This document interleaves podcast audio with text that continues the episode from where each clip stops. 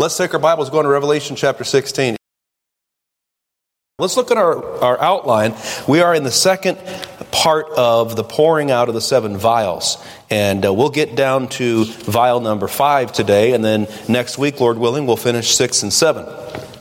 We're going to backtrack a little bit, and we're going to see, uh, first of all, the, in Revelation 16 1, let's read that. It says, I heard a great voice out of the temple saying to the seven angels, Go your ways and pour out the vials of the wrath of God upon the earth. This is a coming judgment that is the culmination of God's judge, the, the, the, judgment of God has been filling up in these vials for 6,000 years, and it is now culminating in the judgment that we read about here in chapter 16. And so we see the judgment commissioned, and here he's telling the angels, Go your ways, just like he told the disciples, Go ye into all the world. But this is not a message of grace. This is a message of judgment. And it is the fulfillment of prophecy. We find that uh, Moses prophesied about this in Deuteronomy chapter 29. And uh, it is also the fulfillment of prayer. The saints have been praying, God, when will you make it right? And uh, I'll give you an example. How many of you have something, anything that's, that's legally supposed to be done, but the people who are legally supposed to do it have not done it yet? Anybody like that? Uh, we had something. We had my wife had a car run into the back of her car, and the insurance company contacted the, the, the, driver and couldn't get in touch with her. Couldn't get in touch with her forever and ever and ever and ever. And finally, the insurance company said, "We're just going to go ahead and we're going to do uh, what our insurance company is contracted to do." But uh, it, it's that unfinished business that's hanging over your head. And when I was growing up, I used to hear things like, "You're uh, you're fixing." To get a whipping. You're, you're about to, uh, they used to say, cruising for a bruising. In other words, all day long you've been, you've been causing problems for mom, and mom's about to lose her mind, and she's going to direct that lost mind to your rear end. That's what's going to happen. She is going to go crazy, and then when dad gets home, you know, these are the old days, back when we used to discipline children. And now our children discipline us. So we say, yes, where, what would you like to do? Uh, but uh, th- that's, that's kind of a picture of what's happening here. God is finally fed up and he is dropping the bomb.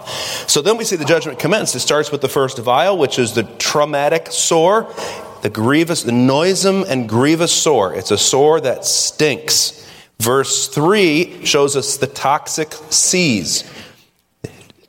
It becomes the blood of a dead man. As the blood of a dead man, every living soul died in the sea. Someone asked a question this week uh, What souls are in the sea? Well, I don't know for sure. Maybe the ones that are swimming in the sea at the time, or uh, I don't know exactly. Uh, it's a good question. number three, uh, of the third vial, you see the tainted streams. And so, with this, not only is the salt water affected in verse 3, but the fresh water affected in verse 4. And the reality of this judgment is that all of the the water is turned to blood. And you can see an example over and over and over again in chapter 16. You see an example of the plagues that God brought on Egypt and how God protected a remnant, his chosen people, and protected them. So much so that they were unaffected by the judgment that their neighbors were experiencing. They were close neighbors, and yet one, one person receives judgment and one does not. And so that's what's happening here. Uh, there is water available to drink somewhere. Somebody's figuring out a way, but it certainly is not the normal, natural way. And the people of Israel, the remnant, they have fresh, clean water given to them from the Lord. And the righteousness of the judgment is seen in verses 5 and 6, where he says, uh, The angel of the waters say, Thou art righteous, O Lord, which art and wast and shalt be, because thou hast judged thus. The way that you're judging the world is right.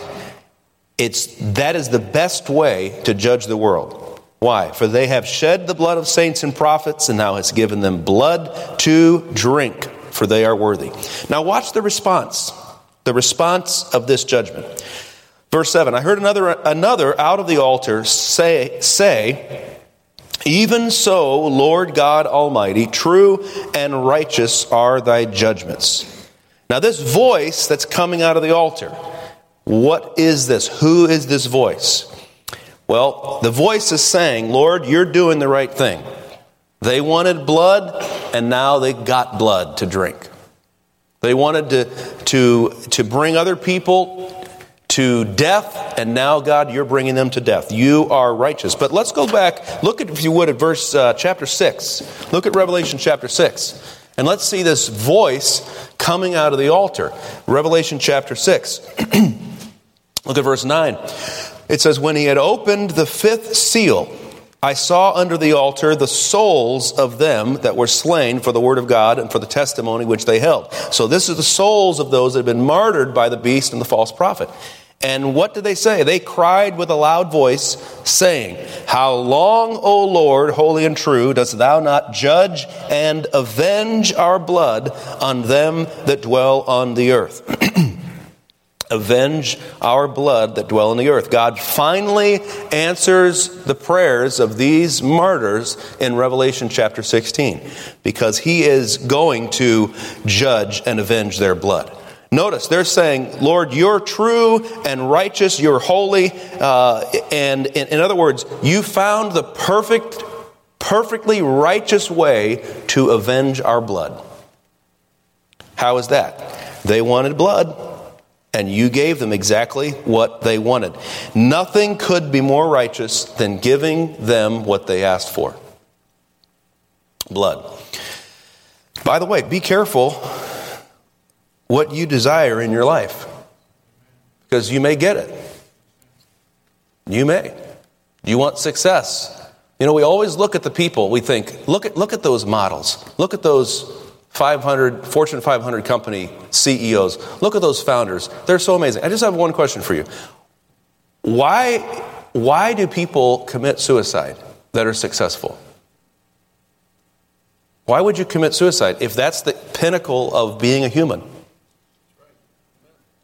I mean, we all want to be like that. Well, you know, here's what we think. We look at people like that, we say, I'm the exception. I could handle all the stuff that goes with being famous or being rich. Number one, you don't even know all the stuff that goes with it. Number two, why do we think that we're the exception? We got to be careful with that. Looking around and, and envying. You know, uh, uh, you, a great way to handle envy, by the way, if you're envious people, you don't get to pick and choose in a person what parts you want to take from them and envy. So let's say you're a woman that envies this woman's hair. You don't get to have this woman's hair by itself. Like, number one, you wouldn't just have her hair. That'd be kind of weird, right? You have to have her personality. You have to have her house, her job. You have to have her husband. See what I'm saying? When we envy, we only envy little tiny parts. And here they're saying we want we we want blood, and, and, and the beast and the false prophet are bloodthirsty.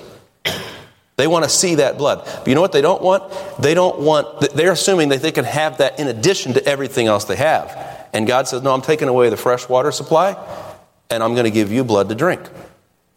Now, how much do you want to drink blood? Not at all. Not at all. Be careful with the uh, with they say that the, the rich, the, the restless rich, the idle rich. A lot of times you'll hear about these crazy, weird things, and Jeffrey Epstein, and and you know all these people that have all this extra time and money to start dabbling.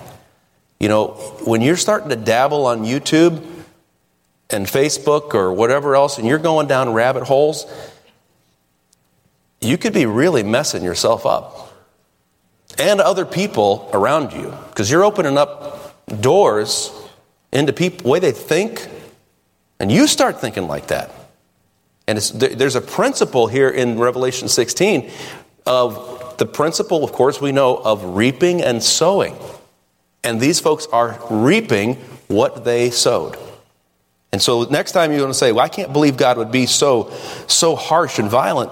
Well, he is perfectly righteous, and this is exactly what they wanted, and God's given it to them. Now, look at the next thing. Uh, letter D, the pouring of the fourth vial, which results in the scorching sun. Look what it says. The fourth angel poured out his vial, verse number 8, 16, 8, poured out his vial upon the sun. So these other ones were getting poured out on the earth, but now this one's poured out on the sun, and power was given unto him to scorch men with fire. Flip back to 13, if you would. Isaiah, uh, Isaiah, Revelation 13. Look at Revelation 13. Look at verse number 13. It says, He doeth great wonders. This is the false prophet. False prophet that is working in tandem with the beast. He's the front man for the beast. Uh, it says, He doeth great wonders so that he maketh fire come down from heaven on the earth in the sight of men. We saw the sore, the, the noisome, grievous sore. God says, You want a mark? I'll give you a mark. He, he says, You want blood? I'll give you blood. You want fire? I'll give you fire. And, and he says, he power is given to this angel to scorch men with the sun of the, uh, the heat of the sun. And of course we understand that the sun uh, has a great impact on people. It has such an impact on us uh, that has that vitamin what's it vitamin vitamin d. Vitamin d. I was going to say d something or other um, I don't believe in it myself personally, so I don't know what it is, but I'm just kidding. Vitamin D, it's good for you, right? In fact, it's so good for you that some people worship the sun. They, then they've done that for years. Uh, there's a, there's a, um, there's a, a, wide receiver for the Detroit Lions. His name is Amon Ra St. Brown. It's, uh, it's uh, the god of the sun from Egyptian culture. And it's, it's an interesting thing that here God is constantly poking holes in what they wanted, what they desired. They, they wanted to have this mark, they wanted to have the blood, and so forth. Now, look, if you would, I, am going to read this for you very quickly because we've got a lot of scripture to read. Uh, 30, Isaiah 30, 26. Moreover, the light of the moon shall be as the light of the sun, and the light of the sun shall be sevenfold as the light of seven days in the day that the Lord bindeth up the breach of his people and healeth the stroke of their wound. So the, even in the scorching of the sun, there is a, a hint, if you will, of God's grace. Not presently, but what is to come. Because if you, if you mark that, Isaiah 30, verse 26, he's talking about uh, what Acts chapter 3 references as the times of the restitution of all things, the millennium, where the Lord restores the earth, and that's when the sun shall be sevenfold. So, in other words, just what would normally take you uh, an hour of exposure to sun for vitamin D, it would take you, you know, two minutes. Three minutes, and you'd have all as much. You walk out for 15 minutes, and it'd be like being out there for four or five hours. Uh, that it, with, without the harmful effects. But what's interesting is here, this is the sun scorching. So apparently, uh, this is happening at the end of the tribulation which butts up to the millennium. How many are with me? You remember this part? So, the end of the tribulation, the sun is increased sevenfold. Men are being scorched. That goes on into the millennium in which it's used for good. So, like all the solar power stuff, imagine, uh, man, Steve Jobs, or not Steve Jobs, um, Elon Musk would love to have the sun turned up sevenfold without harmful effects because he's big into you know uh, solar powered things and, and the, the electronic uh, uh, vehicles and all that that are coming up. Uh, people would love to have that, and you see that all over the place. But here, the Earth's atmosphere has not apparently has not adjusted yet. And so that's the reason why, you know, when you don't have that, that barrier, canopy between you and the sun, uh, that's the problem. And so apparently the Earth's atmosphere is, is really worn out and it has not adjusted yet. When it does adjust, it will be able to handle it and it'll be a good thing. But here, this is not a good thing. This is, a, uh, this is basically uh, boiling people's skins. So you have uh, all of your body, you got these sores, and you're trying to go to sleep, but you can't go to sleep because you, have got these open running sores. And so you want a, a drink of water and you want to wash the sores, and you can't because all you have is blood coming from all the lakes and rivers and streams, and it smells so badly. Uh, think about a dumpster uh, in a back alley somewhere in, a downtown, behind a downtown restaurant, some dive, and that, that overflowing dumpster smell, now you're getting close to what it's going to smell like all over the place. Rotting fish, all of that. And, and so now, on top of all that, you've got this intense sun that's beating down uh, it's beating down on those sores. And, it, it's interesting. You think about how much th- that sun is coming down.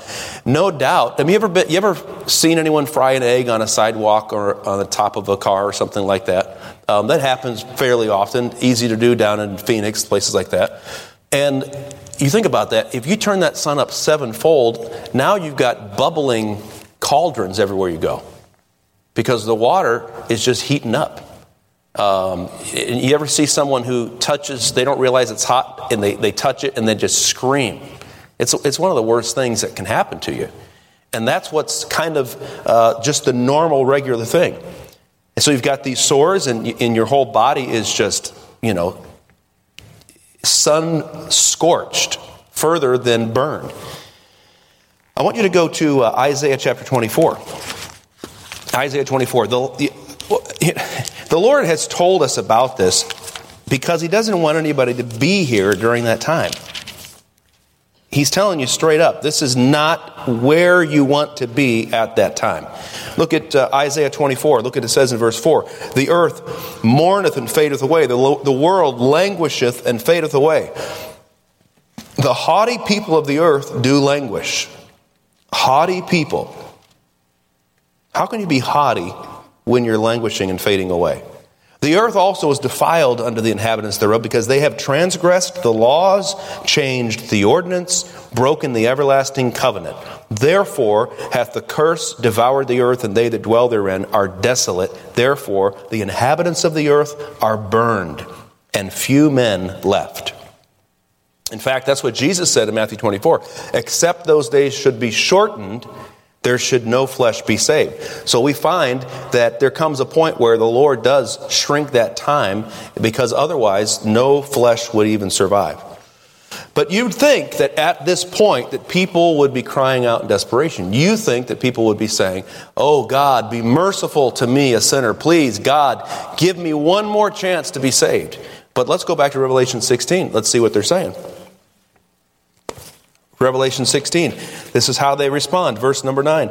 And men were scorched with great heat and blasphemed the name of God, which hath power over these plagues. And they repented not to give him glory. There's two extremes in Christianity. If you're not careful, you might end up in one of these ditches. One is to think that everybody hates God.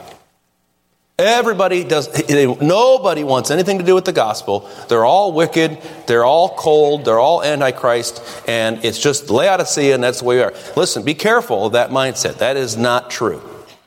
It is not true. There are people out there who are looking for the Lord. There are people out there who, if God puts the right amount of pressure through prayer and conviction, they will submit and humble themselves. How do I know that? Look around. Don't try to tell me you were a perfect choir boy before you got saved. Because if that's the case, you don't need to get saved. You were not perfect. You were a sinner. God put pressure on your heart. If you're like me, I was afraid I'd be left behind at the rapture. It's one reason why I, lo- I, love studying the book of Revelation because God used his end times movements and actions to convict me of my lost condition. And, and so be careful of that extreme that says nobody cares. It's all the end of the age. And by the way, the reason why that really gets in our heads and stays there is because we don't witness. If you talk to people, you realize, oh, I thought they were going to bite my head off. I thought they were going to chew me up and spit me out. I left Mel Gopps the other day and uh, watching him knowing he was about to check out for glory. And uh, I, I, when I got to, I stopped to get a cup of coffee and I said to the guy, man, I don't know if you know where you're going when you die. I, I just left a man who was about to go for heaven, leave for heaven. And I said, I really want you to know, you can know for sure when you're going to heaven. You know what that guy said? Thanks. Didn't expect that, did you? You know why? Problem is not with the lost people, problem's with us. And could it be that Satan allows, or the Lord allows some mean and nasty people occasionally to test whether or not you're going to obey him? Because nobody wants to talk to a jerk, right? That may be why they don't want to talk to you either. I don't know. But think about that. God, there are people out there that care uh, about what's going to happen with them when they die. They're bothered by it. Uh, there's people that are, are freaked out about death. They're connect. You don't know what they've been into. You don't know what satanic Ouija board nonsense they've been involved in. You don't know what they've seen. My, my son worked with a guy, uh, manager at McDonald's, and this guy was freaked out of his brain about satanic activity. And, and my son called him that day. It was Ben. He called him that day, and the guy wouldn't answer. And he called again. The guy wouldn't answer. And the guy finally answered the phone. And Ben wanted to talk to him about the Lord. And the, and the guy said, I can't believe you called. I had a dream last night, scared me half to death. That stuff happens to people all the time. It's gotta. I mean, look at all the nonsense on television. People are watching that stuff. And the reason why they keep pushing the envelope is because people get used to it and they have to keep scaring them even more.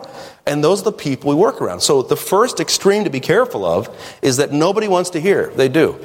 But on the flip side, there's another extreme. And that is to think that if we could all just be nice, if we could all just be good neighbors, if we could all have a sweet Christ like spirit, everybody on the planet would surrender and submit to the Lord. And it's not true. How do I know that? These people are in torturous conditions. And they're not just resisting God, they're blaspheming God. They say, Bring it on, God. They're cursing God instead of submitting to God. How do we know that this is possible? In our own hearts, haven't we seen that? As believers, blaming God for something rather than saying, Not my will, but thine be done. And here, these people are under the most desperate conditions. The fact the Bible says the heart is deceitful above all things and desperately wicked. They recognize the source of the plagues, but they repent not to give him glory. And by the way, that tells us uh, what repentance is as far as God's concerned. It is turning from our own glory to give him glory, turning from our own understanding to give God his glory that's due to him. Scripture helps define that. Now let's go on to the next thing judgment completed. The judgment completed, 16. And we're going to look, as I said again, just the fifth vial tonight. But let's read verses 10 and 11. and the fifth angel poured out his vial upon the seat of the beast, and his kingdom was full of darkness, and they gnawed their tongues for pain and blasphemed the God of heaven because of their pains and their sores, and repented not of their deeds. So, with the pouring of the fifth vial, the domains of the beast are ruined. Notice it's poured out on the seat of the beast. So, let's look at several things about this. Um, look at Revelation chapter 13, and you'll notice here that there is, that's the beast this beast that rises out. And something that's stuck in my head, Brother uh, Mark Norman helped me see this, and other guys that I've, I've been talking to and reading after, they've helped me see this. Interestingly enough, the, the, the, the, the name Antichrist is never attached in Scripture to a specific person. Uh, in fact, the, name, the, the word Antichrist is not in the book of Revelation. And so, as you're going into it, I've been really careful because the scripture says in Revelation 13 there's the beast and the false prophet. And, um, and, you have the dragon, the beast, and the false prophet. And Antichrist seems to be, he said there are many Antichrists. It is the spirit of Antichrist, which is Satan himself, but he manifests himself in the dragon, and you also have the beast, which is a person, and the false prophet was a person. So it's just something to chew on. If you're a, a Bible reader and studier, student, uh, and if you have a better illustration or explanation of that, uh, I'm not saying that there's not a person that we would look at and and commonly we would think that's the Antichrist, but Scripture does not say that. It says the beast and it says the false prophet. I'm not trying to throw anything, you know, as the guy said, you know, venerated observances out the window. Uh, it's just when you really start getting down to it technical, then you have to start fitting things together, and technically it does not say that. So, uh, but, but notice he is called the beast. And it says in verse 1 I, saw, I stood upon the sand of the sea, saw a beast rise up out of the sea, having seven heads and ten horns. And so that is uh, that he has this seat. And we'll see that in a moment. But first, notice that the fifth angel is judging here the fifth cherub. Remember, we talked about this? How back in Ezekiel you had four beasts, Ezekiel 28.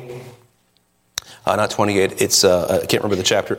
Ezekiel had, you had four. Those beasts are actually the cherubims. And, and they're around the throne. Okay?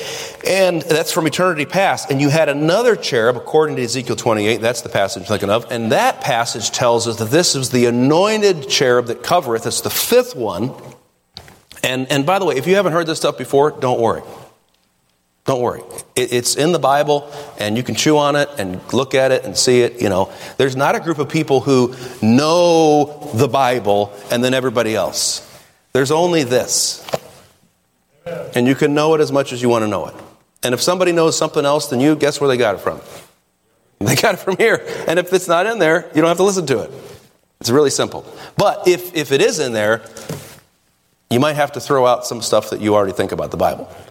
So, fifth cherub here is, is Lucifer, and what's, what does Lucifer mean? Light bearer, right? So, what is he doing? He is bearing the light, he's reflecting the light of the, of the throne of God. And, and, and he is uh, on top, and he has jewels some type of reflection that's built into his body, and he has just an amazing gloriousness about him. Well, through rebellion, he fell, and so now we find that uh, he's no longer able to reflect the glory of God. In fact, what's going to happen to him uh, and, and to the beast here, his progeny, it's going to be darkness, the opposite of the light bearing that he did. So next we saw the seed of the beast. Uh, we look at Revelation chapter two. Look at Revelation chapter two, verse uh, thirteen, where he is talking to um, the uh, Pergamos, and he says, verse thirteen: "I know thy works and where thou dwellest, even where Satan's seat is, and thou holdest fast my name." So the seat of Satan. Uh, he has had a seat before. The, what, is, what is the throne of God it's never called the throne of God, but it is a symbol of the throne of God in the tabernacle. Does anybody remember? The mercy seat. So sometimes seat is used instead of throne. So throne and seat are interchangeable in Scripture. And here we have Satan's seat, it's talking about Satan's throne. We know uh, back in Isaiah 14 that he had a throne. Some, when he was in the Garden of Eden, he had a throne because he said, I will exalt my throne above the stars of God. That's Lucifer's throne that got taken away from him, and now he has always tried to establish another throne throughout the, na- uh, throughout the nations. He's always looking to do that. So, whoever will sign up and work for him and sell their soul to the devil, you know, people say that, um, whoever will do it, he will give them power. And, and by the way, that's typically uh, what happens. People say, I'll, uh, I want, I'll sell my soul for Satan to give me power. And by the way, the soul belongs to God, it doesn't belong to Satan. And you don't sell your soul to Satan. Uh, your soul is yours. And until you die, that soul remains yours. But Satan can deceive you. And people will think, oh, I sold my soul to the devil, so I'm damned. If you're still sucking oxygen, you can still get saved. And, and so just keep that in mind. People get weird about satanic stuff. Do you think the devil's real? Absolutely, the devil's real. You know what that means? God's real. And that's really cool. So the next time the devil tries to freak you out at night or whatever, and you think, oh, oh, oh, oh I heard something. Just if it's true that there's a devil and there's, there's evil spirits, it's true that there's a God. And just kind of help take a chill pill there on that one. All right. Um, so he had this and he lost it. Then notice, notice the kingdom of the beast, number three, is plunged in darkness. Okay, and I'm, we're looking at several times here where the lights have gone out on earth. Several times it has gone out. The first time was at Lucifer's rebellion.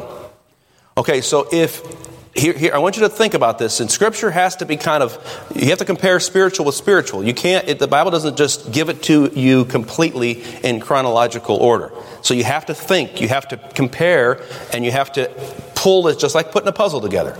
You know, the fun of it is not open it up and it's already put together. The fun of it and the irritation of it is that piece does not actually fit. 75 days later, you finally find the piece under the carpet somewhere, and that fits. Right? That's how it is to study the Bible. So we're going to put a couple things together here, and I want you to think about this. The Bible says, in the beginning, God created the heaven and the earth. Okay? Uh, when did Satan fall? Did Satan fall before the Garden of Eden? Well, he couldn't have. Because it says, Thou hast been in Eden, the garden of God. Every precious stone was thy covering. So he had to fall after God created the earth, after the Garden of Eden. And so what happens is, Satan is the anointed cherub. He has that place, and, and, and Scripture seems to indicate that there was a mountain, uh, the mountain of God, and that it connected somehow with heaven. I don't know exactly how it was, but that's why, by the way, it seems people are always trying to build this tower whose top may reach unto heaven. They're trying to recreate the Garden of Eden, right? They're trying to get up there again where they can commune and connect with God. And, uh, and so what happens is that Satan falls. We don't know when it happened, but somewhere along the lines it fell, and uh, he fell. And as a result of that, what, what happens? Well, Genesis chapter 1, verse 2 the earth was without form and void, and darkness was upon the face of the deep. All right, so God's creating the earth, and He created the earth, but we find that the earth is without form and void, and darkness is a big part of what's going on. So we won't take the time to go through all this, but the lights got turned out when Lucifer rebelled. There was a time somewhere in there where it, God's light was everywhere, and by the way, there, there was light, let there be light, and then God created the sun. So there's, there's a, a divine light of some kind that's different from the sun. But here, the lights get turned out in Genesis chapter 1, verse 2. Now, moving on, Exodus chapter 10. Let's turn there, Exodus chapter 10 and verse 21. Again, another connection with the plagues, the 10 plagues of Egypt. Exodus chapter 10. And look at verse 21. The Lord said unto Moses, Stretch out thine hand toward heaven, that there may be darkness over the land of Egypt. What is Egypt a type of? Type of the world. And so there's darkness, in a sense, over the world. Even darkness, and notice how he uh, defines it, describes it darkness which may be felt. What is that? I don't know. And I don't want to know. And Moses stretched forth his hand toward heaven, and there was a thick darkness in all the land of Egypt three days. So, this is the, the, the divine darkness that God brings. And why? God does not bring darkness because God loves darkness. The Bible says that he dwells in thick darkness, but God is light. God is light. Why is there darkness? Because of judgment. Judgment. And so God does allow it. God does allow judgment, and God can dwell in that darkness of judgment, but uh, it is not the characteristics of God. It is the judgment of God. It's not what God wants, it's what God is judging because He doesn't want it. And then we see next there was lights that went out at the crucifixion. Uh, Jesus said, As long as I am in the world, I am the what?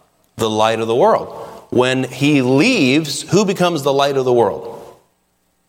We do, the Christians. Ye are the light of the world. But when Jesus died, Mark chapter 15 says, When the sixth hour was come, there was darkness over the whole land until the ninth hour. Again, judgment. Who was being judged on the cross? Jesus was being judged. The Son of God was being judged, not for his sins, but for our sins. And, and so God turned the lights out. And it wasn't just because he didn't want to see his son suffer. God can see the light, the darkness and the light are both alike to him. It was because God was showing the people that this is a day of divine judgment. And I don't want to, I don't, you, can, you can, you ever have a crowd that's going crazy in a big thing, a uh, big room, auditorium, gymnasium, whatever? One way to get everybody's attention, turn the lights out. You know, and if you work with college and career, we used to say, if the lights go out, everybody clap and whistle. So they're not holding hands or kissing. but uh, they did anyhow, so it didn't matter. but, darkness is a judgment, it's a divine judgment. Lights went out there, and then we see again here in Revelation 16 the lights will go out at the pouring of the fifth vial. He is bringing judgment on this quote unquote unstoppable authority, this king who cannot be stopped. Now we're going to go through several.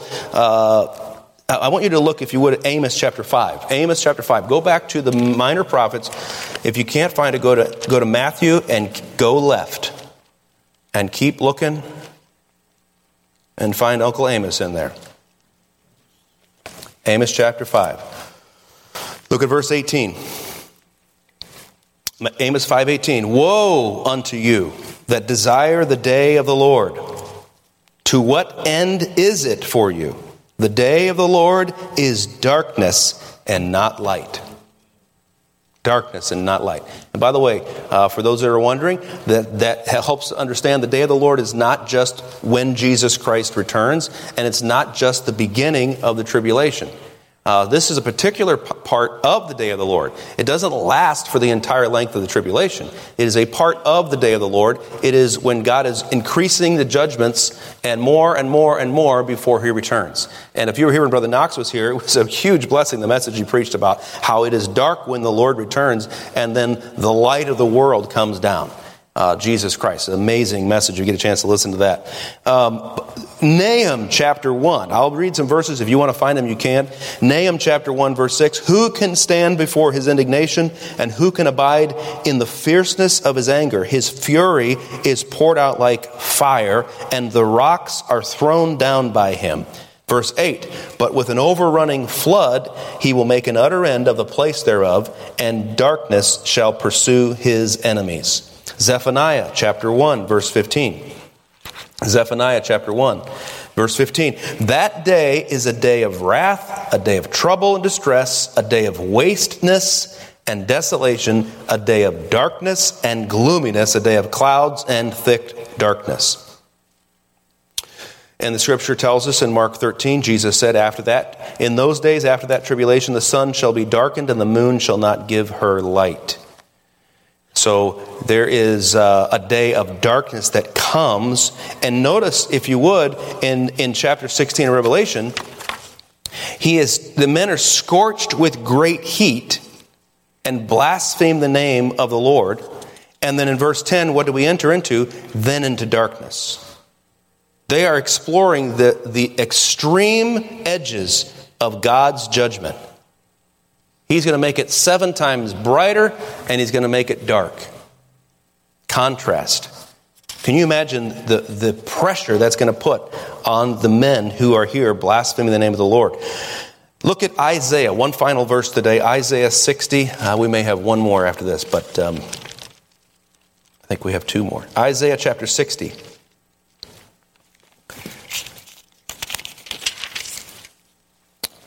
Isaiah chapter 60. And, and uh, you know, we turned to a lot of scriptures here. I just want to say this. That's how I learned the Bible that I know was going back and forth and back and forth.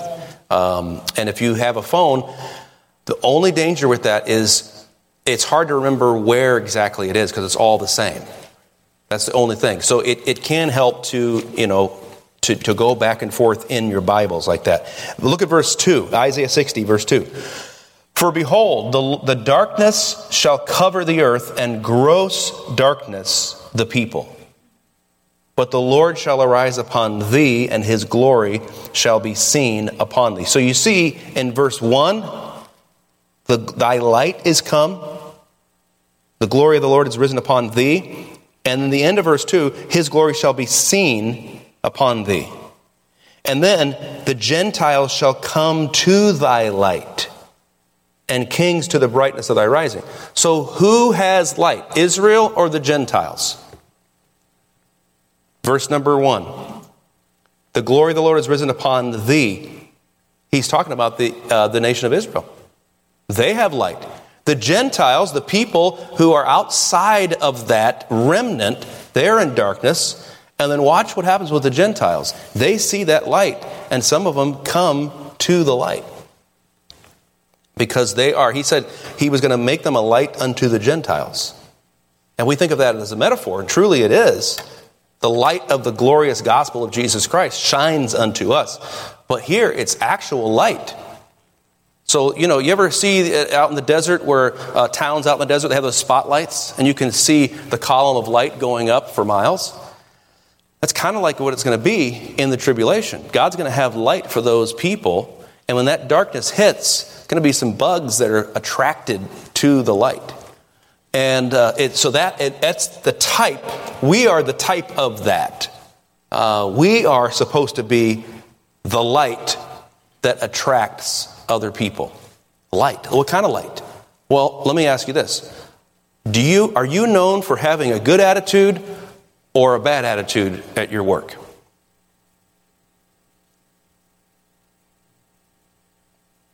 If you're known for having a bad attitude, you can't be a, light. Can't. Now listen, I, I'm having a bad day. Yeah, but a bad decade? Just having a bad, you know, having a bad life. Right? Uh, I'm not suggesting you walk around, you know, whistle while you work. Boy, it sure is good to be saved. Praise the Lord. Let's all kneel down and pray to. No, I don't think you have to do that. It probably would not be good to do that. But, you know, why can't you be the one that's got a little bit of a lighter spirit? A little bit of happiness at some point. Well, I'm just having a hard time. Yeah, but if you were to drop dead, you'd go to heaven. If the people around you are drop dead, they go to hell. Man, it really hurts when we say it that starkly, doesn't it? We've got to recognize that maybe just an attitude, hey, maybe coffee isn't enough. Maybe you need the, the Holy Spirit of God to lift you up. You know? And, uh, and, and why? God wants to use you as a light. Hey, at the very least, don't be a jerk. Very least. So if somebody says, you know where that is? No, find it yourself. Don't do that. Well, that's the hundredth time they've said it to me. Well, I, am not judging you because I don't have to deal with them. But I'm just saying, if you act the same way everyone else does, then why would they think that you're any different than anybody else is? And isn't it true that there is a difference in your eternal destinies? It is true. And so you got to ask the Lord, Lord, please help me. I'm going to battle. I'm going to battle. Some, some of us need to ask the Lord to help us as we go home. We can be, you know, social butterflies when we're out there. When we get home, we become the, uh, the, the uh, I don't know, insert bad character, whoever, can't think of one. Maybe, maybe the Lord would help us to be a light outside and even a light inside. Because what's the single ba- what's the single biggest determining factor of whether or not your kids turn out for God? Anybody know? It's you, parents. It's you. You're the single biggest determining factor. If you don't serve God, if you, if you decide I'm not, I'm checking out, I'm going to slow down, I'm blah, blah, blah, your kids will follow you. Now, they don't have to. Thank God. They don't have to. But that's the single biggest determining factor. I was thinking about it today, thinking back about a whole bunch of teenagers that grew up in church here. You know what happens? Life happens. We've got to be careful. We can be a light for the gospel. We can be a light for Jesus in our homes and out of our homes. Amen. And that's what Israel is. They're a light. Now, one final thing, Romans 1:21. Here's the final verse, and we'll close her down. Amen. Romans chapter 1.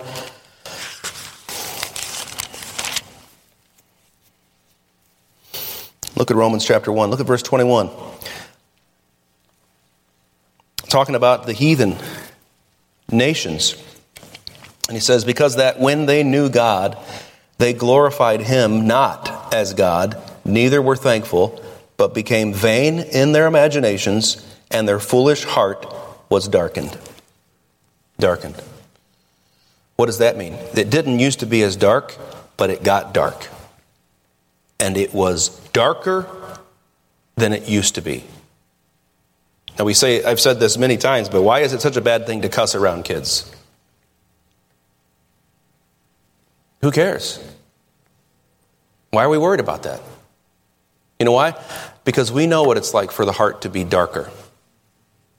And we don't want our kids' hearts to be dark. We got to be careful, believers. The reason why it got so it gets so dark in the tribulation is not just out of the blue. Everybody just says, "I hate God." That's it. They have been headed that way. Evil men and seducers shall wax worse and worse, deceiving and being deceived. And, and it happens in our own lives. What is it that you're okay with now that doesn't bother you? That it's because you're grown up now.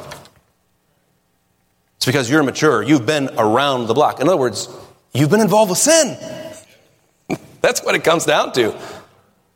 I'm not saying I blush when I hear a curse word, but I used to. I'm just saying they're, they're, we have to be careful of our own hearts. That darkness, oh, these people, I can't believe that they would ever. Well, there's truly, I mean, you're talking about a major judgment of God, and these people are cursing God while they're excruciatingly, uh, you know, have this, this pain and sore. But, but, but think about it. doesn't our old nature have that to a lesser degree? It does. Where in our lives are we resisting the judgment of God by allowing our heart to get darker and darker and darker? Maybe we ought to push back and say, Lord, I want some freedom and some light. I want some naivete. I want some innocence.